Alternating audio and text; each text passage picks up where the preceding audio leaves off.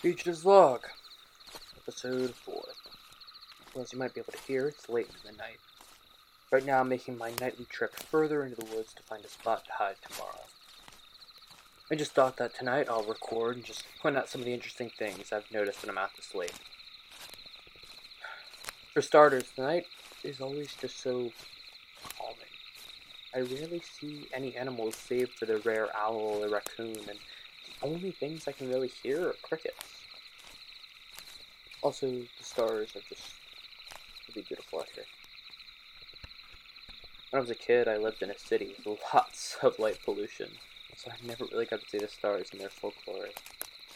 My father always told me that one day we'd go camping, but he was just so busy with work that he never really got the chance. I'd probably miss him more than anything else in the world. I would do anything just to see him again. He worked a lot, but he really only did it because he loved me. He divorced my mom when I was just four years old. He luckily got full custody on account of my mom being pretty much crazy. Since he was a single dad, he had to work really hard to keep me fed, clothed, and safe.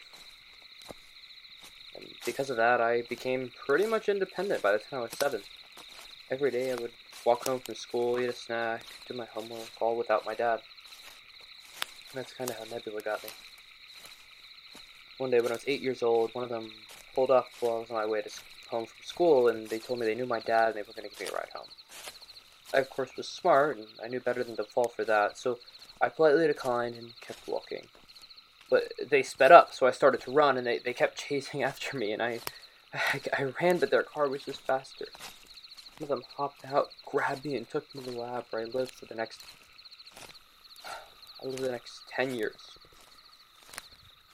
I can only imagine how my dad reacted when he didn't find me at home just watching my cartoons.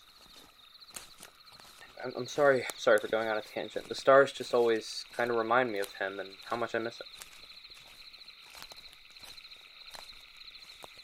So so what's my plan for the future?